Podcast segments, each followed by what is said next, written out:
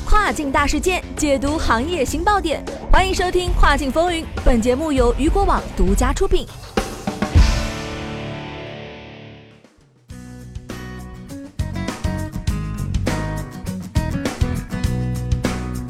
各位中午好，欢迎收听雨果电台《跨境风云》，我是大熊。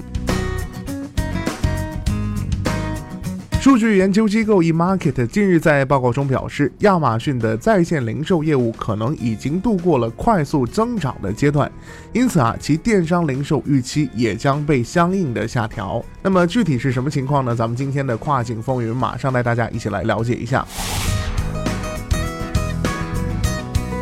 eMarket 预计啊，亚马逊将在二零一九创造四千四百零八点三亿美元的全球零售电商销售额，同比二零一八年增长了百分之十九点八，也意味着其增速从二零一八年的百分之二十二点四放缓。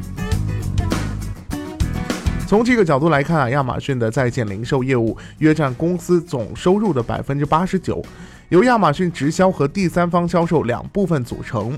eMarket 预测部的副总裁表示，亚马逊的直销业务正在成熟，其增长速度与整个电商市场同步。与此同时啊，我们预计亚马逊第三方卖家的涌入速度将放缓，因为该公司已经占领了这个市场的很大一部分份额。此外啊，eMarket 还预计了两大零售板块预期的这个销售。二零一八年啊，第三方销售增速预期从百分之三十四点五降至百分之二十七点四。二零一八年直销预期增速从百分之十六点五下调至百分之十三点五。尽管如此啊，亚马逊目前的增长速度也比同行快得多。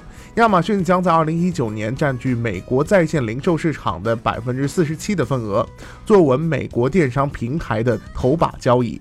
此外啊，亚马逊的其他业务也在快速增长，包括订阅服务和广告业务。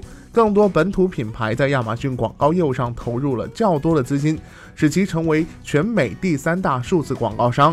在全球范围内，eMarket 预计亚马逊将在二零一九年创造一百四十点三亿美元的广告收入，同比二零一八年啊增长了百分之五十二点五。好的，聚焦大事件，解读新爆点。以上就是今天雨果电台为您梳理到最新一期的跨境风云。